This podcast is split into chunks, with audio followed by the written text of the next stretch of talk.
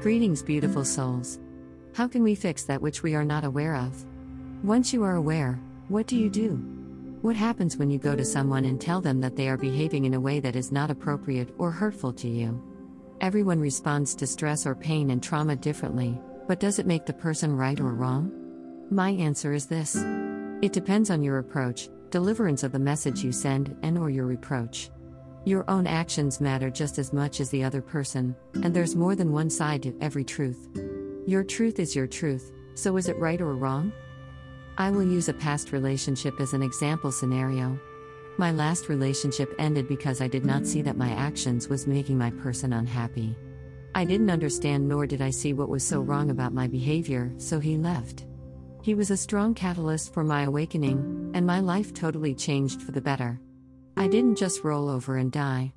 I rose above it like the phoenix. I underwent a spiritual death and rebirth process, and ultimately finding that lost soul that was inside of me and that I did not know or mesh well with at all. The one sleeping behind the wheel, if you will. Before my awakening, I just didn't love anything about myself, so I hid behind this suit we call human.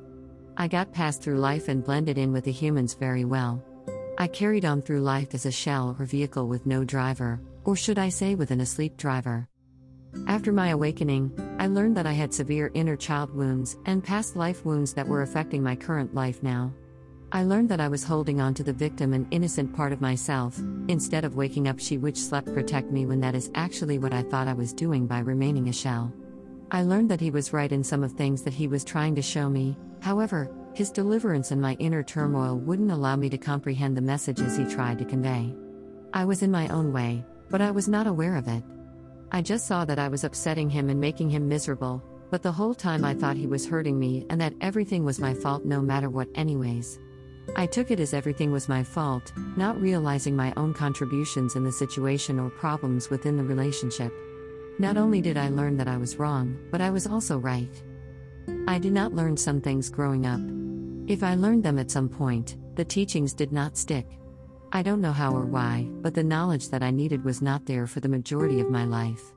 People say ignorance is no excuse, and as an adult, I take responsibility for those actions and behaviors to a certain degree because I am an adult. I also know that it wasn't my fault completely that I wasn't taught or that I did not retain the teachings if they were taught. He wasn't wrong, but he wasn't completely right either. I couldn't tell him that then because I didn't know any better, nor did I have the voice that I do now. My roar is strong and powerful, and will not be moved ever again. I stay in my kids' faces and in my books, always striving to better than the day before.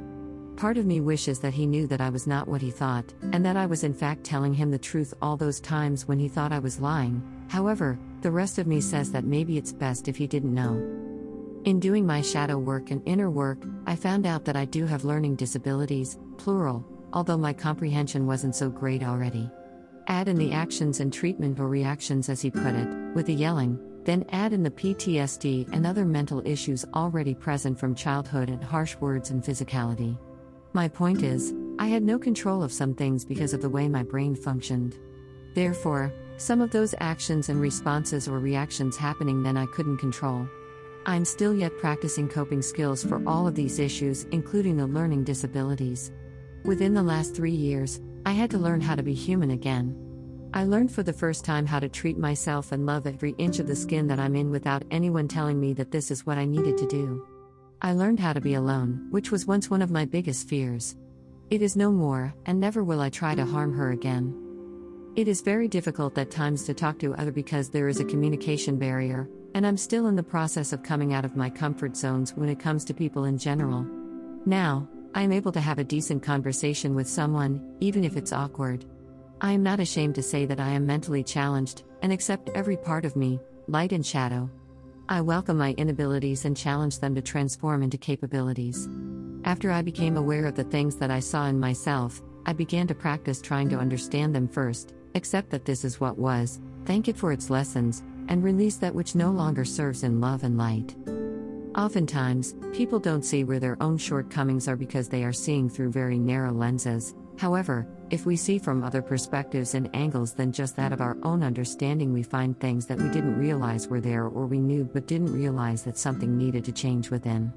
There is a thing called free will, and we each have a choice. We have a choice to be who we want to be rather than what someone else wants us to be. I wouldn't rather be anyone else than she who writes this post here and now.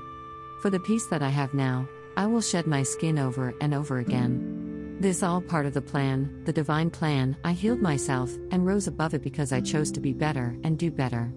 When you make a decision and stand by that decision, the universe will always be there to back you up. Get out of your own way and allow the blessings to flow forward to you instead of letting those heavy currents within the ego mind push them away.